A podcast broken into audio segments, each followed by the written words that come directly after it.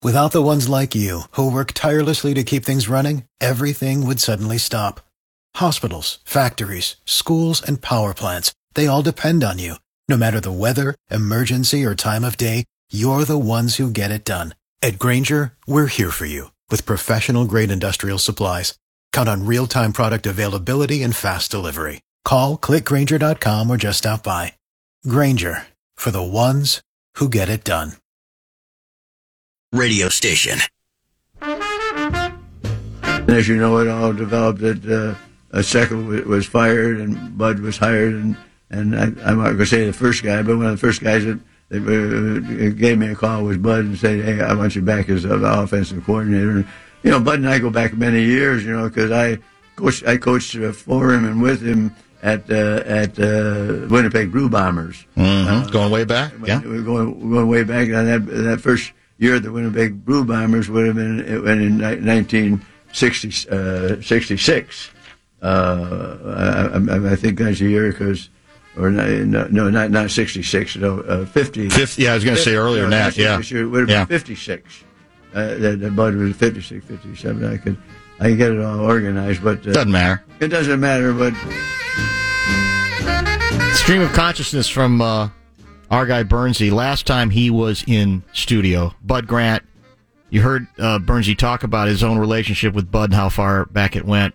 Bud, kind enough to join us on the Connecticut Water Systems hotline. Bud, as always, thank you very much for the time. trying to get my mouse to work to call you up. Garzy, will you just get him potted up because my mouse is uh, acting up?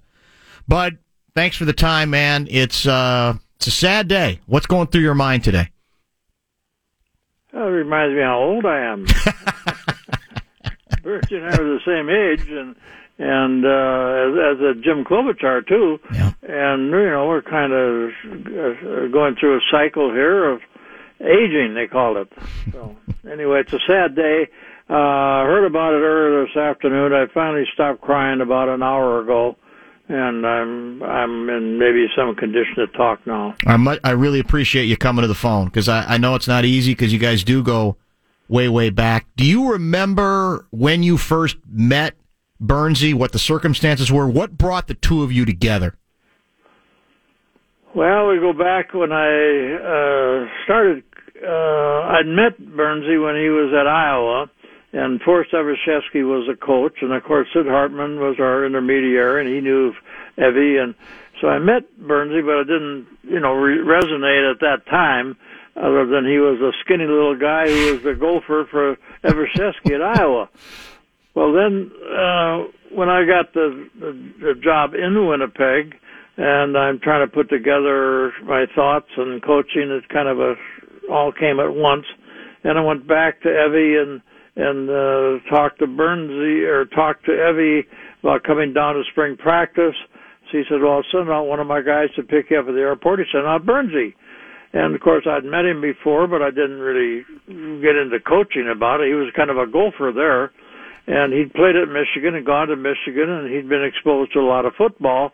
And we start talking about football, and uh, you know, he uh, he knew he knew a lot about football. He was a great observer of football, and we talked about the passing game and how we were evolving from a single wing to the T formation and how important the quarterbacks were. And I mean, a multitude of things. Well, that all just went into the memory bank. And then uh, when I got a, a chance, when I got the Winnipeg job, I called Bernsey and said, "Well, why don't you come up and we'll."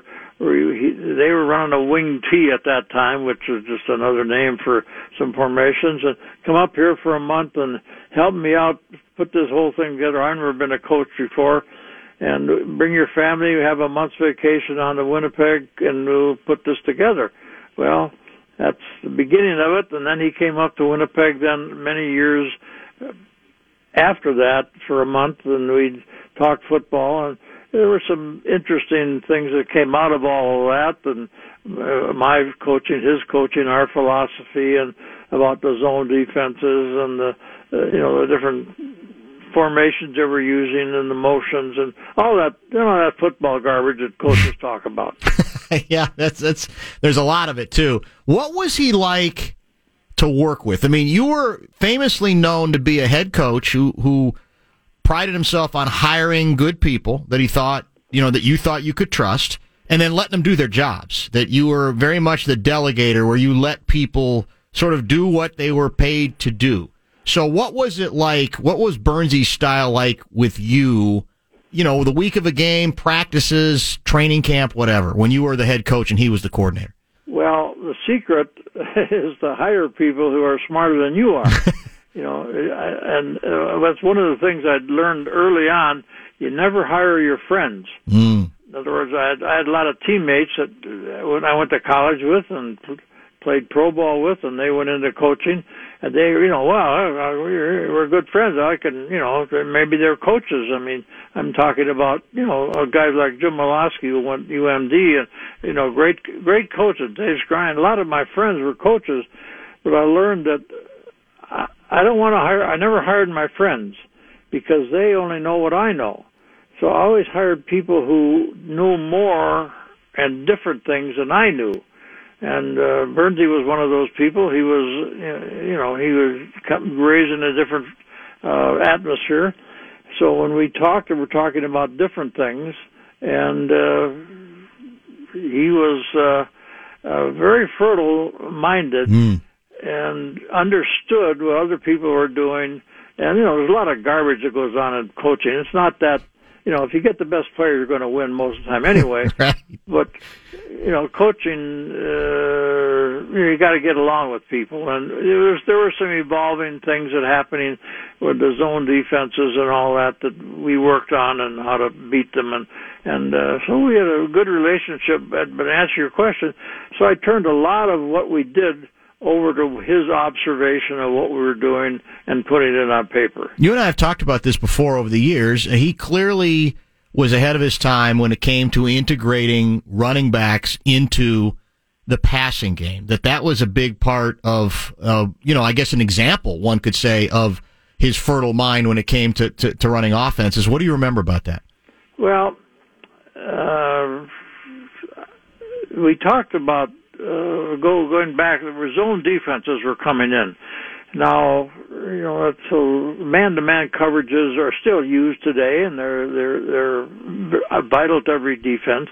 But they were using zones and and different combinations of long and short, inside, outside, and you had a, a free safety that they had. We called in, and they moved him around, and uh, so we talked about all those things. Well, he had ways of, of uh, we talked about that, you know, could defeat those different mm. styles of defenses and blitzes and whatnot.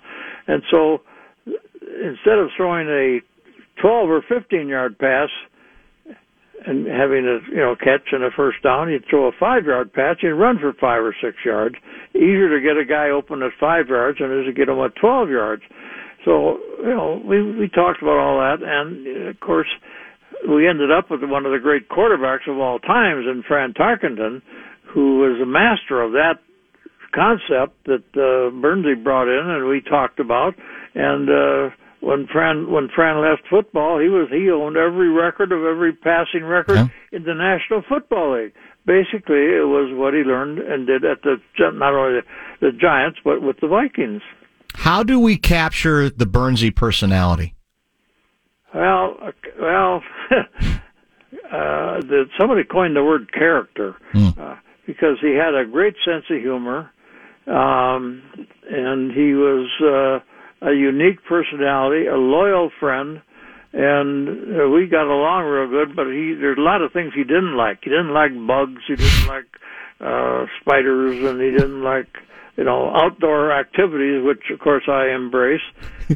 so we had a little difference there. But having said that, you know, he had a big family, and I was talking to his son Mike today, and remember the time he shot his first grouse when he went, we went hunting and caught his a big brook trout up here one one day, and and so our families became close together. And the other thing is he had Jim Burns had a big family. I had a big family.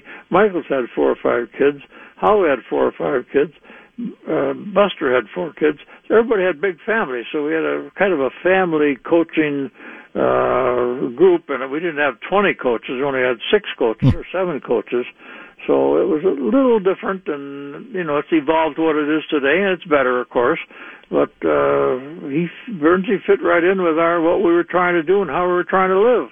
Bud Grant, kind enough to join us in the wake of the uh, sad news that uh, Jerry Burns has passed away at the age of 94 years old. Um, you you knew him well. You know, one other thing about his personality that always struck me is that in a game that I think encourages ego and for coaches to take themselves really seriously, that Bernsey seemed to to to to never want to go down that road. He, he's not a guy who spent all that much time, I thought, looking in the mirror and admiring himself. That's that's for sure. He never he never combed his hair ever. and uh, you know had a great uh, sense of humor.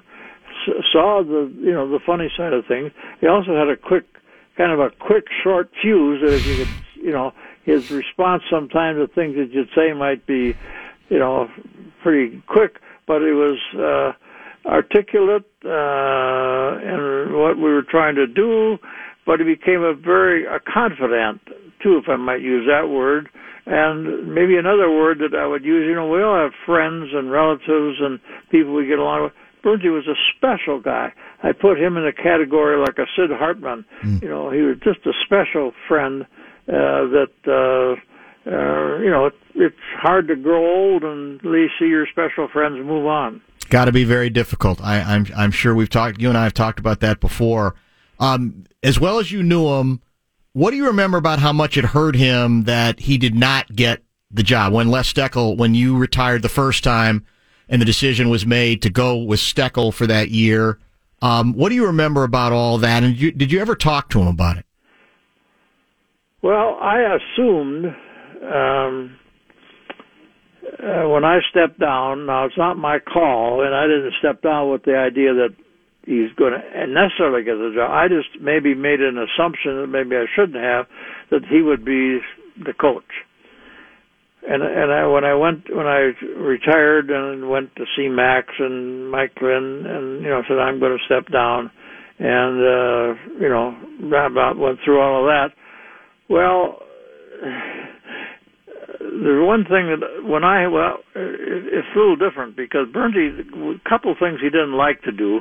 That was personnel. Mm. You know, to, yep. to deal with personnel with personal problems. Now, one of the things that I did a lot of was personnel and their problems. You know, they're better football players if they could solve some of their personal problems. Bernsey wanted no part of that. Uh, I'll give you an example.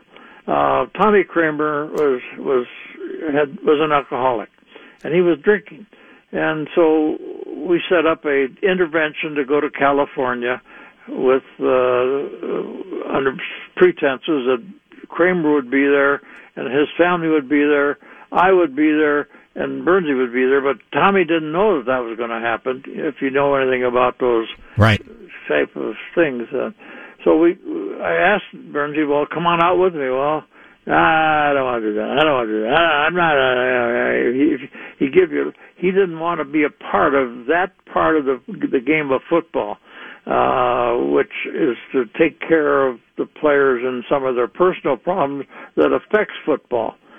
So he, and then the other thing he might have thought that this, this Larry said, I thought you were going to uh, put me in intervention. He said that's a, that was a trick to get me out there which wasn't a course wasn't a, of course he had a beer, but he didn't have a problem. Right. But so anyway, anyway, so that's we went out there. Well, I think what in what uh, might have influenced Mike Lynn and Max Winter that that uh, Les Steckel jumped at the idea of going out there because he kind of worked in that area anyway, and did a good job. And uh, they that it was their decision and they asked me, you know, I said, well, you've got a, you know, you've got somebody right and sitting right here, sitting right here that can do the job, maybe better than I can. But they had, they decided that I had too much power, and uh, I mean, all the decisions made personnel wise or anything else, and, and a lot of the personal things that happened, I, w- I would take care of it. And now, uh, mm. you know, they could, they could do it. They thought well, and then they hired Steckel, and and you know it, it was not good timing. Les is a good guy, and he's a good coach. He just got off on the wrong foot, and that didn't didn't work out. Fortunately, they went back the next year, and Bernsey came in, Ben, and did a great job. Came one play away from winning the Super Bowl. They played uh, uh, Washington. Somebody. Uh, Yeah, Washington in the NFC title game, they were close to tying it, and with a chance then to, to, to win the game, and, and, and like you say, maybe go on. Well, if they they dropped the pass on the goal line, I think it was Darrin Nelson. Darrin Nelson dropped the pass on the goal line, win the game. Uh, they will beat. I think it was Atlanta or I forget who they were going to play, or Denver maybe. Uh, we, we would have beaten Denver, but Jerry won the Super Bowl Hmm. on one just that one play. It's kind of I think would have. Uh, you know, uh, it got that'd have been great for the Vikings, great for Jerry, great for all of us. But that's just how things swing. They dropped the pass, didn't get Yeah. to the Super Bowl, didn't win, and the rest is history. Did he, uh, we're chatting with Bud Grant, um, did he consult, once he became a head coach, um, you were still around, obviously. I mean, did he consult you much? Did he talk to you much? Did he look for any guidance from you, or did he just kind of go his own way? No, he didn't. No, no. I, uh, and uh, you know, we kind of had that. I said, no, you know, when he took the job, I said, Jerry, I'm out. Don't. I mean, I don't want. I don't want anybody to think Yeah. that I'm a part of any of this operation. This is totally your operation. I mean, if you want, you know, I want to talk about it, I'm I'm available.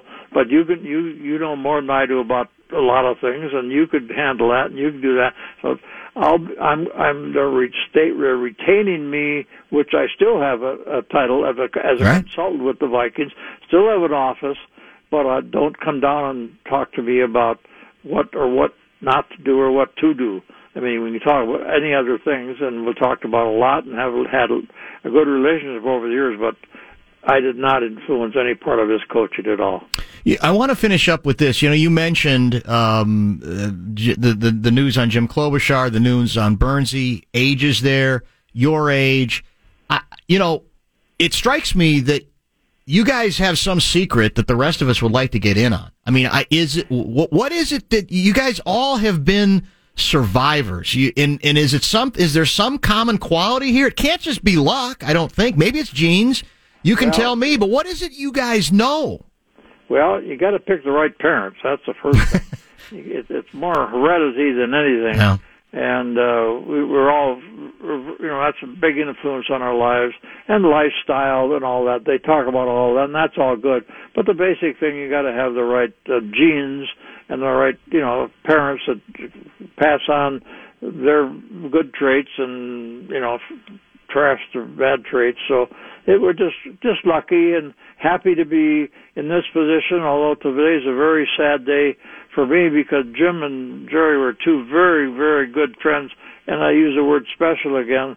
Special friends, not just good friends, but special friends. So it's been a sad day. You're going through this too much, Bud. Of course, with Sid as well. I mean, it, it does That's- have to be it has to be tough for you. That's it's it's been a tough tough year, is right. What I what I hope you hold on to is you guys have had so much time past the time where you guys all were you know working intensively in some cases with each other to to to talk about the memories, get together, all the Vikings events that you guys have had. Uh, you have had all those great opportunities. That that has to be something to hold on to. Well, you know, it's it's interesting you say that because you can, if you've got good memories, you can entertain yourself.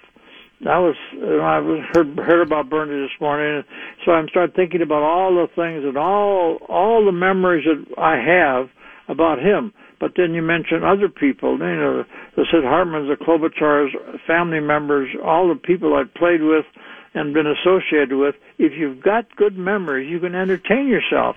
If you don't have good memories, it's hard to sit here and look at the wall, you know, at our age because most of your friends are dead. But the memories can sustain you, and they do, and I, I that's why I'm still enjoying life as much as I can. Bud, you're the best. I really appreciate the time on a day I know that that that is got to be very tough for you and very sad. We appreciate the extended time today. Be well, and uh, we'll definitely try to stay in touch. Thanks, Bud. Do that, but don't call me with another death, please, for a while. That's a deal. That's that's a that's a fair trade off. Thanks again. Thanks. Bye. Bud Grant helping us out, still sharp as a tack, uh, even on a very sad day. Let's break. We'll come back, give you some form of the mini show wrap. We're a little bit behind schedule, but it's Bud Grant. You know, you, you break the. As humans, we're naturally driven by the search for better. But when it comes to hiring, the best way to search for a candidate isn't to search at all. Don't search, match with Indeed. When I was looking to hire someone, it was so slow and overwhelming. I wish I had used Indeed. If you need to hire, you need Indeed. Indeed is your matching and hiring platform with over 350 million global monthly visitors, according to Indeed data, and a matching engine that helps you find quality candidates fast. Ditch the busy work. Use Indeed for scheduling, screening, and messaging so you can connect with candidates faster. And Indeed doesn't just help you hire faster. 93% of employers agree Indeed delivers the highest quality matches compared to other job sites, according to a recent Indeed survey. And listeners of this show will get a $75 sponsored job credit to get your jobs more visibility at Indeed.com slash podcast. That's Indeed.com slash podcast. Terms and conditions apply.